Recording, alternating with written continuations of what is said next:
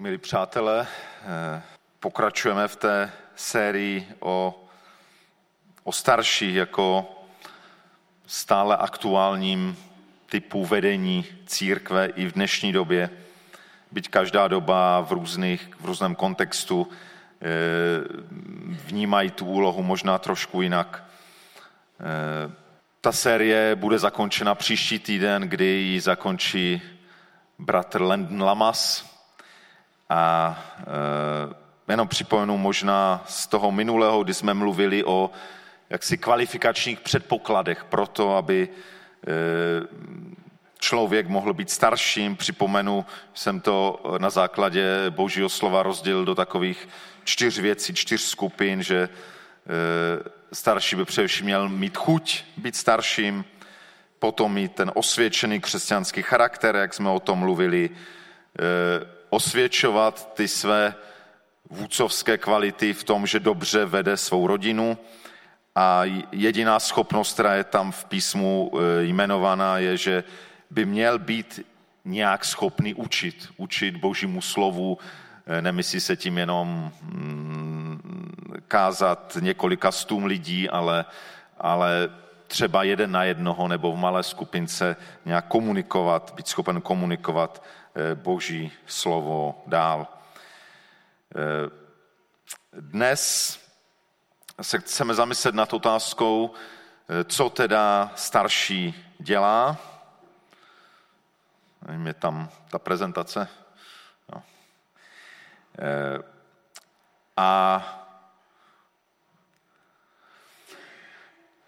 budu vycházet ze 3 hlavních biblických textů. Asi jenom jeden z nich tu budu celý číst a spíš budu některé verše citovat z těchto 3. Takže je to Skutky 20. kapitola od 28. verš. To je právě ta situace, kdy apoštol Pavel si povolal starší z Efezu a mluví k ním taková rozlučková řeč. Ten první verš z nich jsem už dneska četl na začátku dnešního shromáždění. Potom jiný velký učitel rané církve, apoštol Petr, ve svém prvním listu v 5. kapitole, na začátku té 5. kapitoly má takové rady pro starší, jak by ten svůj úřad měli vykonávat.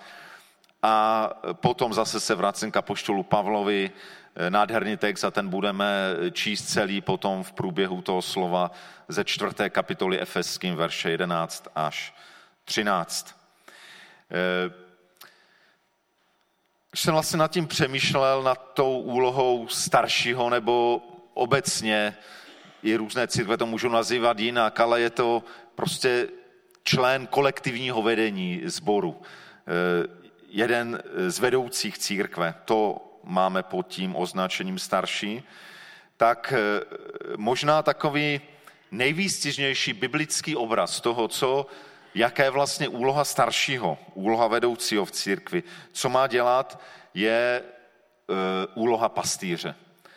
Takže to je něco, co vůbec v tom starověku, kdy biblické texty vznikly, bylo docela běžné, že úloha vůdce, a nejenom v církvi nebo v náboženské společnosti, obecně vůdce, byla často přirovnávána k roli pastýře, což bylo zaměstnání nebo úloha běžná v tehdejších dobách.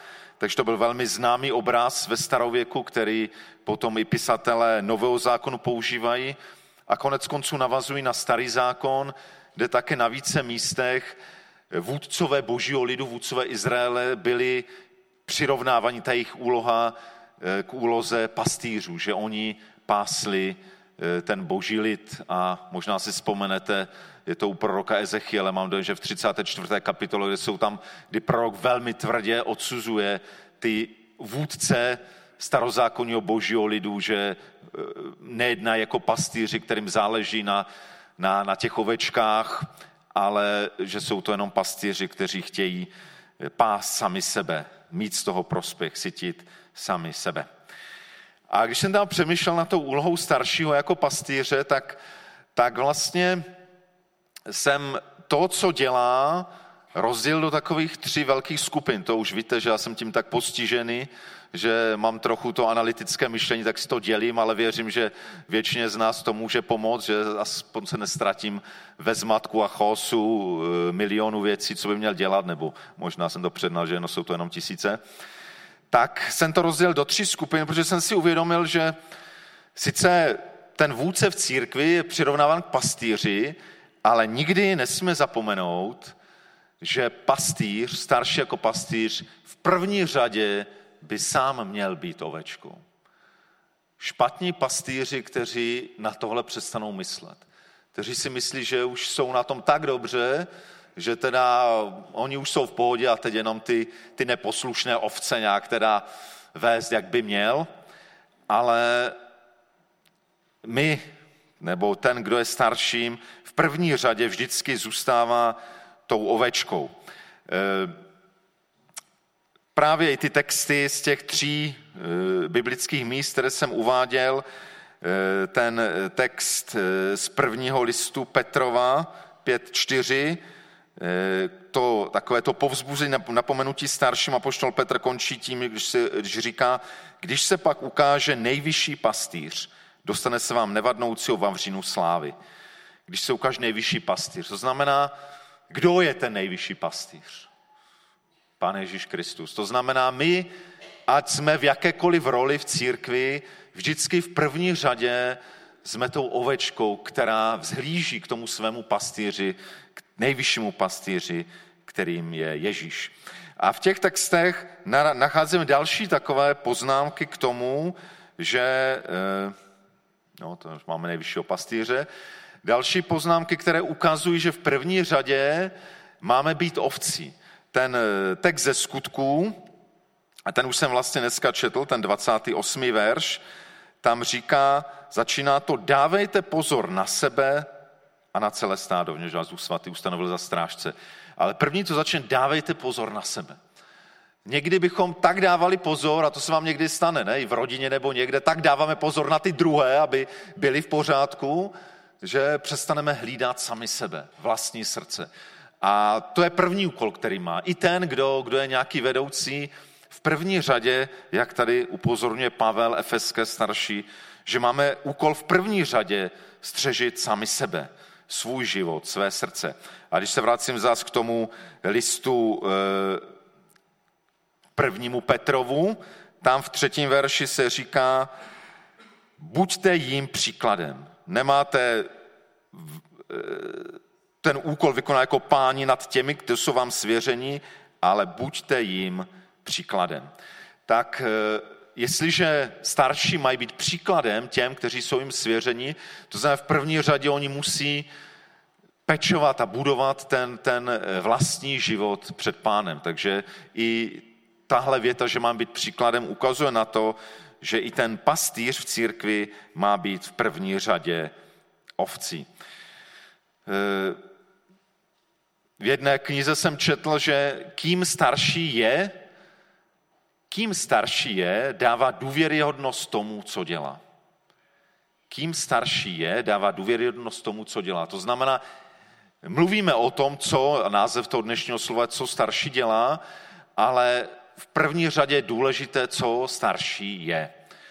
A myslím si, že to neplatí jenom o starší, to platí obecně o nás lidech. Že důležitější než to, co děláme, je to v první řadě, jací jsme. A možná už jsem to tu někdy říkal, ale vzpomínám si právě u toho, když jsem začal svou službu v církvi, v jiné církvi, trošku jiné roli, ale zase to byla role vůdce,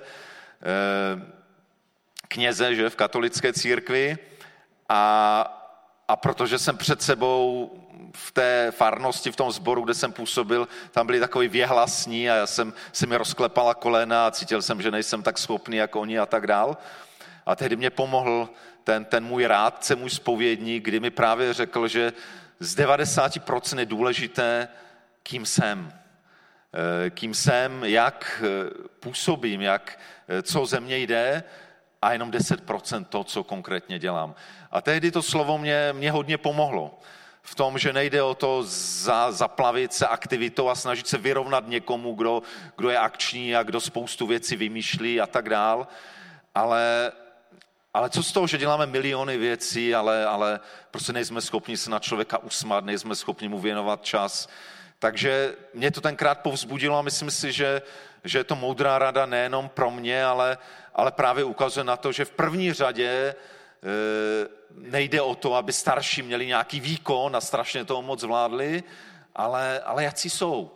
A to vychází z toho, jak jednají s lidmi. Takže to si teď nahrávám, nebo vám nahrávám na smeč, jestli vnímáte, že v nějakém vztahu k vám nebo v jednání s váma nejednám, jak bych jako starší měl, tak moc prosím, abyste mi to, teda pokud možno s láskou, ale vpravdě sdělili, tak jak to vnímáte, a potřebujeme tu zpětnou vazbu i my jako starší. Jenom pár věcí teda k tomu, co to znamená být tou ovcí v tom praktickém slova smyslu.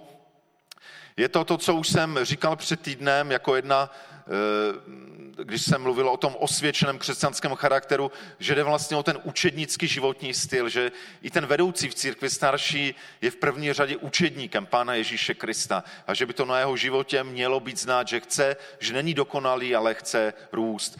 A má se to projevat v modlitbě. V jedné knize o starších napsali, že modlitba by měla být pro staršího základní strategii přežití. Zajímavé. Že modlitba měla pro staršího základní strategii přežití. Jestliže jenom jsme tady, děláme ty věci pro druhé, nebo se třeba i modlíme za druhé, ale jestliže modlitba není něco, kde sami jsme před Pánem a čerpáme sílu od něho, tak prostě v té službě nepřežijeme. Semele nás to. Pokud nebudeme stát pevně v Pánu, a v první řadě bychom stáli v pevně Pánu, je moje osobní modlitba. Takže to je první věc v tom učednickém životním stylu. A samozřejmě úsilí o růst ve svatosti, v lásce, v duchovní zralosti. A možná jednu věc, kterou bych zdůraznil, že i vedoucí v církvi starší by měl dávat velký důraz na vykazatelnost. To znamená mít někoho, komu svěřuje i ty své vnitřní zápasy, boje, protože všichni bojujeme, bez ohledu na to, kde v církvi stojíme.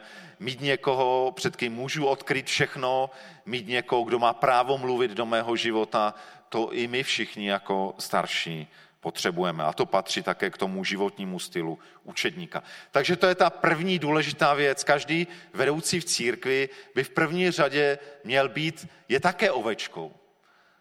Je někým, kdo je na cestě, kdo má svého pastýře a kdo potřebuje růst a dávat na sebe pozor. Druhá věc, to je teda ta vlastní služba, být tedy nejenom ovcí, ale nějakým způsobem pastýřem ovcí. Ten jeden autor právě říká, že de facto tím pastýřem je Ježíš, a ti služebníci v církvi jsou podpastýři. My jsme vlastně podpastýři toho hlavního pastýře. A zase, když vezmu z těch biblických míst, první Petrův 5. kapitola, tentokrát 2. verš, tam říká, starejte se jako pastýři o boží státce u vás. Starejte se jako pastýři o boží státce, tak přímo to písmo říká. Podobně apoštol Pavel v té řeči efeským, tam říká, dávejte pozor na sebe a na celé stádo, v němž vás Duch Svatý ustanovil za strážce, abyste pásli boží církev. Abyste pásli boží církev, kterou si získal vlastní krví. Takže to jsou místa a další místa, kde ta úloha starších je právě přirovnávána k té úloze pastýřské. A i na základě to, co jsem třeba slyšel, velmi doporučuji skvělé slovo Matouše Kušníra, které měl tady na tom místě na společné konferenci Církve bratrské právě o tom, co kazatel očekává od starších. Je to na tom našem YouTube CBčkářském, tak tam má spoustu těch věcí, které říká, já některé z toho jsem taky zařadil do svého, ale zase jsem si to nějak rozdělil do nějakých skupin, takže mám tady takové 4 věci, které vidím v té úloze být pastýřem ovcí. Myslím, že pastýř v první řadě by měl dbát o vztahy s těmi ovečkami. A není to nějaká služba zas jenom nějaká správcovská, manažerská, úřednická, Mělo by to být o vztazích. Pastýř by měl mít rád své ovce. Měl by mít rád ty, kterým slouží. Modlit se za ně. Takže první je ta modlitba jako strategie přežití, že se modlím, sám mám osobní čas před Bohem, ale pak samozřejmě modlit se za ty, kteří jsou mi svěřeni. A to teď můžete aplikovat, pokud vedete nějakou skupinku nebo nějakou generační službu, to jste pastýři vlastně této služby. Ti jsou vám svěřeni. Úplně přesně to platí. A pak možná bych tu dal určitou diskrétnost, protože ten pastýř se občas dozví nějaké interní věci a je samozřejmě důležité, aby ty interní věci zůstaly skryty. Je tu určitá ta povinnost mlčenlivosti o těch věcech, které mají zůstat skryté, za které se třeba jenom modlím. Takže to je první věc, taková vztahová. Druhá věc, to je ta služba Božího slova. Myslím si, že Boží slovo je jedna z velkých nástrojů, které máme. A právě pastýři starší by tenhle nástroj měli se učit používat. Tady používám tu formulaci, kterou tam měl bratr Matouš, že starší ovlivňují boží lid božím slovem. Prostě ovlivňují ti, kteří jsou jim svěřeni tím, že nějakým způsobem komunikují Boží slovo, oděné možná do té konkrétní situace, konkrétní reality. A to vyžaduje, aby sami pastýři se živili Božím slovem, aby nám třeba Duch Svatý připomínal, jakým slovem můžeme posloužit v dané situaci tomu člověku, se kterým mluvíme, kterým sloužíme. Boží slovo, a to je důležité, opravdu na to dbát, má obrovskou moc. A když vlastně přečtu z těch skutků 20, kdy tam apoštol Pavel mluví, tak v tom 32. verši říká: a nyní vás svěřuji Bohu a slovu jeho milosti, které má moc vás budovat a dát vám dědictví mezi všem posvěcenými. Svěřuji vás. Pavel odcházel, už věděl, že už nebude mít další vliv a záleželo mu na těch lidech a svěřili Bohu a slovu jeho milosti. Věděl, že Boží slovo má úžasnou moc. To je to slovo jeho milosti, které má moc vás budovat. Myslím, že ekumenický překlad má moc vás proměnit, ale doslova je tam teda to zbudovat. Boží slovo má velkou moc a je to základní nástroj, který by vedoucí v církvi starší měl mít.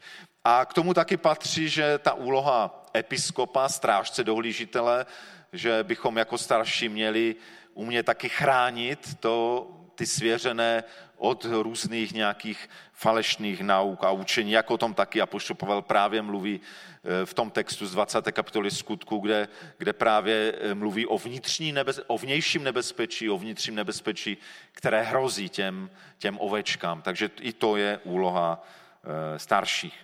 Třetí taková oblast, co patří k tomu být pastýřem ovcí, to druhé vlastně souvisí s tím, že pastýř by měl vést na pastvu, že jo? Pást ty ovečky na pastvu Božího slova. To třetí je, že pastýř vede. Takže určitě, a teď bych to řekl ne jednotlivě, ale právě tady staršostvo jako celek, je vlastně ten orgán, který určuje, kudy se jde, určuje směřování sboru. V určitých důležitých věcech rozhoduje o tom, co uděláme, kudy půjdeme. Případně nějaké spory, pokud vzniknou v tom sboru, by právě staršostvo mělo řešit. Tak to je důležitá úloha, taková kolektivní. Není to věc jednoho člověka, naštěstí. Jsem moc vděčný za to, že můžu mít staršostvo, že to není věc jednoho člověka, ale že můžeme společně hledat to směřování, rozumné řešení sporů. Momentálně v rámci cesty obnovy máme takzvaný tým směřování sboru, který má pomoct tomu staršostvu, ale tým směřování sporu nemůže rozhodnout o tom, kudy ten sbor půjde. Na to tu jsou starší, ale ono se to už prolíná, že v podstatě skoro půlka toho týmu směřování sboru jsou současní starší, takže tam to prolínání je. No a pak ještě možná jednu věc, kterou bych chtěl říct, která možná není úplně o tom, co člověk dělá, ale co je velmi důležité, a někteří starší, a dneska z důvodu času asi nebude, ale příště určitě bude i nějaké svědectví staršího, je, že starší i podle Božího slova, je to v Židům 13:17, že ti vedoucí jsou zodpovědní za ty ovečky. Za to je něco, co možná se neprojeví úplně, no může se to projevit v tom, že se modlím, že, ale možná někdy v tom, že mi to není jedno, že se tím nějakým způsobem trápím, že třeba v noci nespím. To musím říct, že zatím já docela spím, no. To bratr Josef, slyš, ten nespal. Tak každý jsme jiný, no, ale ta zodpovědnost se neprojevuje jenom v nespánku, ale v různých věcech. Ale je to důležité a někteří starší říkají, že to je vlastně nejtěžší na té službě. Ne, že mají konkrétně zodpovědnost za nějakou službu. To většinou všichni znají, všichni už předtím nějak sloužili, ale jakoby zodpovědnost za větší celek, nejenom za dílčí službu. A to je něco, určité břemeno, které musíme nést. Na druhou stranu, a to je asi důležité, co se jako vůdci učíme, a nevím, jestli jsem se to nenaučil až moc dobře, že prostě to břemeno znovu a znovu dávat na Pána, protože, jak říkal Mojžíš, já ty lidi neunesu prostě, to je, Páne, odvolej mě, já to neunesu. To neunese nikdo z nás. My máme nějaký podíl na tom břemenu, ale Pán je ten, je to jeho církev a on to břemeno nese. Ale my se z toho nemůžeme úplně vyzout, že nějakou tu zodpovědnost neseme. Takže to možná jsem to rozdělil do několika skupin, co vlastně patří k tomu, že ten vůdce starší je pastýřem ovcí. A pak mě napadla ještě třetí věc, třetí oblast, že nejenom, že ti starší jsou sami ovečkami, že pasou další ovce, ale ty ovce by neměly zůstat jenom ovcemi. Ty ovce jsou povolány vyrůst a zase nějakým způsobem sloužit dalším. A to je něco důležitého, co je náš úkol. Naším úkolem není to, aby tu vznikla nějaká sorta lidí, kteří znají písmo a všemu rozumí a ostatní se na všechno doptávají. To kdysi byl takový model, teď už to tak většinou není, ale právě možná v katolické církvi, kde prostě byla ta vzdělaná elita kněží, a kteří všechno řešili a ty ovečky se vším běhaly za nimi, v podstatě ani neměli třeba Bibli ve svém jazyku. A to je teda hrozný model církve. A myslím si, že každý člen církve, každá ovečka je povolána být služebníkem. Možná nějaké drobné služby, ale je to tak. Naše povolání není pouze zahřívat kostelní lavice. To je smutné povolání. To je moc pěkné, že tady jsme, ale pokud je to jenom o tom, tak myslím si, že něco ze svého povolání jsme zazdíváme. K něčemu povolání jsme. A možná už nám neslouží síly, ale minimálně vždycky ta služba je modlit se za to, co dělají ti, kteří ještě můžou aktivně sloužit. A právě starší by měli být, nechci to nazval pastýři pastýřů, ale možná bych vzal obecněji prostě služebníkem služebníku. Pomáhat těm ovečkám, aby oni sami se stávali služebníky. A tady je právě nádherný text, ten s Efeským, 4. kapitola 11. až 13. verš, který si přečteme, kde apoštol Pavel říká, nebo píše, a toto jsou jeho dary. Jedny povolal za apoštoly, jiné za proroky, jiné za zvěstovatele evangelia, jiné za pastýře a učitele, aby své vyvolené dokonale připravil k dílu služby, k budování Kristova těla, až bychom všichni dosáhli jednoty víry a poznání Syna Božího a tak dorostli zralého lidství měřenou mírou Kristovy plnosti. Mluví se tu, to je ten známý text, kde se mluví o takzvaných 5 služebnostech, apoštolové, proroci, stole, evangelé, pastýři, učitel. Nechci se tím moc tady zabývat, není čas do detailu do toho jít a navíc jsou na to různé pohledy, ale vidíme, že jsou to Kristovy dary církvi. Asi to není o tom, že tady je nějaká institucionální hierarchie nějakých 5 skupin nadučedníků, nadkřesťanů, ale jsou to dary, které Kristu dává církvi, kdy dává různá obdarování. A podle mě to není vyčerpávající přehled, na jiných místech vidíme jiné dary. A jsou to obdarování, která v nějaké míře by se měla vyskytovat i u těch, kteří jsou v tom úřadu staršího církve a někomu je blízká ta role pastýře, vést někoho, role učitele, někdo je spíš ten zvěstovatel evangelia, jiný možná prorockým hlasem, jiný má takovou pravdu, takovou vyšší autoritu, kterou mu Pán dává, takovou apoštolskou, někdo má možná na starosti spíš takovéto správcovství a tak dále. Jsou různá obdarování, která nacházíme i ve staršostvu, kdy každý má trošku jiné obdarování. Ale co je tu důležité, že všechna ta obdarování slouží k tomu, aby své vyvolené dokonale připravil k dílu služby, k budování Kristova těla. Takže záměrem těchto obdarovaných, těch, kteří nějakým způsobem se podílejí na vedení církve, jaký je záměr, aby vyvolené, nebo doslova je tam svaté, to znamená, aby členy toho sboru, členy církve, připravili k čemu? K dílu služby. A tady vidíme biblický doklad toho, co jsem před chvilkou říkal, že všichni členové církve jsou povoláni k nějaké službě. Že to je normální. Je nenormální, pokud nejsem v nějaké aspoň drobné službě. To říká Boží slovo. Musíme se s tím nějak vyrovnat, ale věřím, že tak to je a tak to Boží slovo říká. A to je úloha vedoucích, aby pomáhali těm dalším, aby opravdu byli připraveni k tomu dílu služby. To slovo připravit, tak by se dalo zdokonalit je. Takže to je velmi důležité pomoc k tomu, aby noví služebníci v té církvi rostli. A to dílo služby má právě vést k budování Kristova těla. To je ten nádherný obraz toho tajemného Kristova těla, kde každý je nějakým orgánem, každý tam má své místo, každý má nějakou funkci, význam. To je velká síla tohohle obrazu Kristova těla. A co je cílem, pak říká ten text, cílem toho, že všichni nějak rostou do té služby, ke kterému je Pán Bůh povolal, až bychom všichni dosáhli jednoty víry, poznání Syna Boží, dorostli zralého lidství, měřenou mírou Kristovy plnosti. To jsme povoláni, abychom vyrostli v poznání Pana Ježíše Krista, abychom se stali zralými křesťany a zralými lidmi, protože právě jenom v Kristu se můžeme stát zralým člověkem, abychom dosáhli jednoty víry.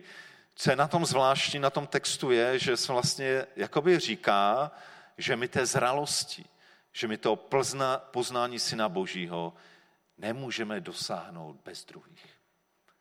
My zralosti a plného poznání Syna Božího nemůžeme dosáhnout bez druhých. Možná, a to je právě ten strašný omyl některých lidí, kteří říkají, ano, Kristus ano, ale církev, no to je taková ta sebranka, ti se mi tam nelíbí a ten to dělá blbě a ten to dělá blbě, tam fakt se mi nelíbí, tam se necítím dobře, ale sám nemáš šanci dozrat. Nemáš šanci dozrat. Proto se potřebujeme vzájemně. My musíme vzájemně si sloužit, vzájemně se možná obrušovat, růst a to je hluboký význam a smysl Boží církve, Kristova těla, Kristova společenství. A to je velký úkol těch obdarovaných, ať už jsou součástí staršovstva oficiálního nebo nejsou, pracovat na tom, aby všichni mohli růst, aby vstupovali do služby, aby jsme si sloužili navzájem a mohli růst do té křesťanské zralosti. A právě ten text tedy ukazuje, když to aplikuju teď na ty starší, právě je tady ten důraz na tu kolektivnost starších, na to, že ta naše služba je společná, že i v tom staršovstvu máme rozdílná obdarování a to je v pořádku. Ať už to bude tak, že si rozdělíme nějak ty oblasti, anebo to dopadne nějak trochu jinak, ale důležité, že jsme různí, ale ta služba je společná. Máme různá obdarování, a na té společné službě je taky skvělé to, že se můžeme vzájemně brousit. A to byť za ty roky, a letos to už bude 10 let, co jsem součástí staršovstva tohohle sboru, za ty roky myslím si, že to broušení nebylo tak časté, ale občas jsme se brousili a občas jsme na sebe byli nabroušení, ale to patří k tomu a když člověk potom nad tím porozmýšlí a hlavně nám to ukáže něco o nás samotných než o těch druhých, tak je to něco skvělého, co i nám, i vůdcům v církvi pomáhá, aby rostli, aby zráli jako křesťané a potom pomáhali v tom i druhé. A druhá důležitá věc, kterou vidím na tom služebníkem služebníků, že bychom se stále měli učit delegovat odpovědnost. To znamená, bez ohledu na to, kolik nakonec bude lidí do toho staršovstva zvoleno, stejně je důležité delegovat odpovědnost. I kdyby to tak bylo, že každou z 11 oblastí tam jeden starší je, anebo budou nějaké oblasti, které nebudou mít staršího, stejně i ten starší si povolá někoho, kdo s ním bude v pracovním týmu, komu bude delegovat odpovědnost za tu určitou oblast života sboru. O to víc, pokud na tu oblast nebudeme mít žádného staršího, budeme muset někoho dalšího delegovat, protože ty oblasti jsou důležité pro život sboru. A to je něco, na čem zase můžou růst další budoucí vůdci, budoucí starší sboru. Takže to je něco důležité, co se musíme jako starší učit.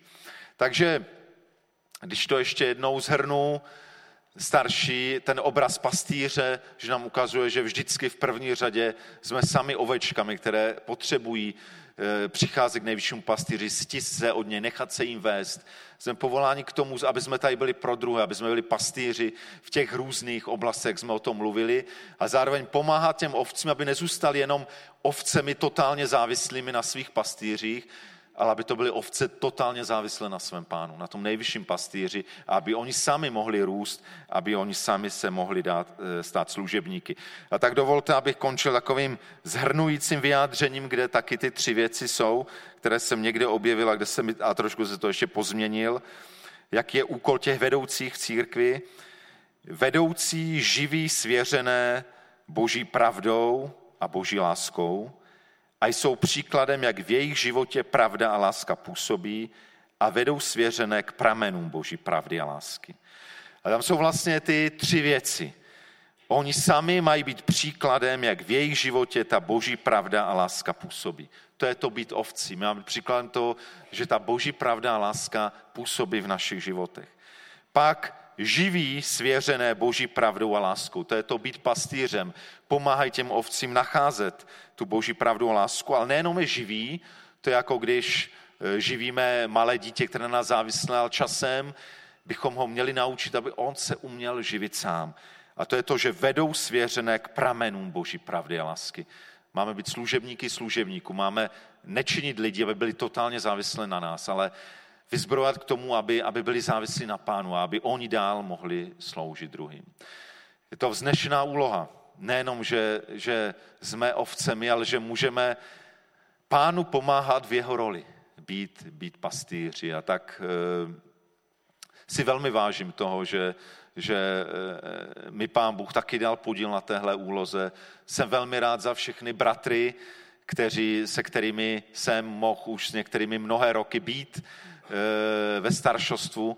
Jsem vděčný za další z vás, kteří nejste starší, ale kteří možná v mládeži, v dorostu, v SV klubu, v nedělní škole, v předškolní službě, ve skupinkách a další, jste také pastýři těch, kteří jsou vám svěřeni.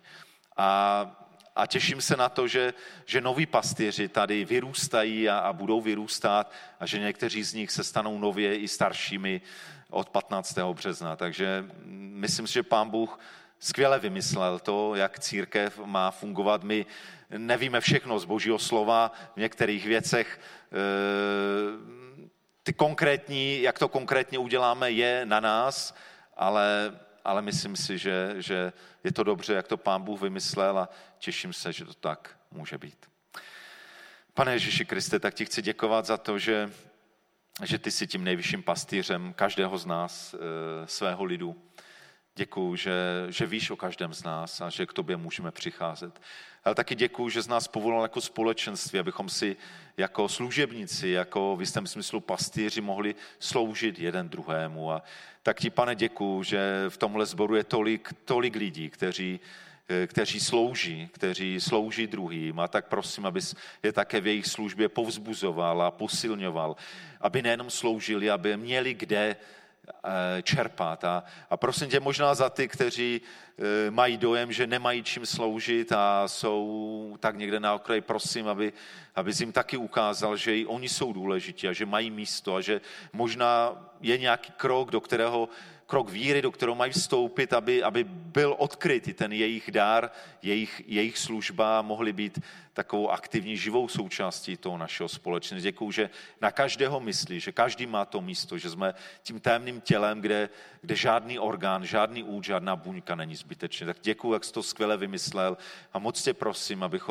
abychom objevovali, odkrývali a vstupovali do toho úžasného plánu, který máš pro církev obecně, ale i pro náš sbor tady v Českém Těšině.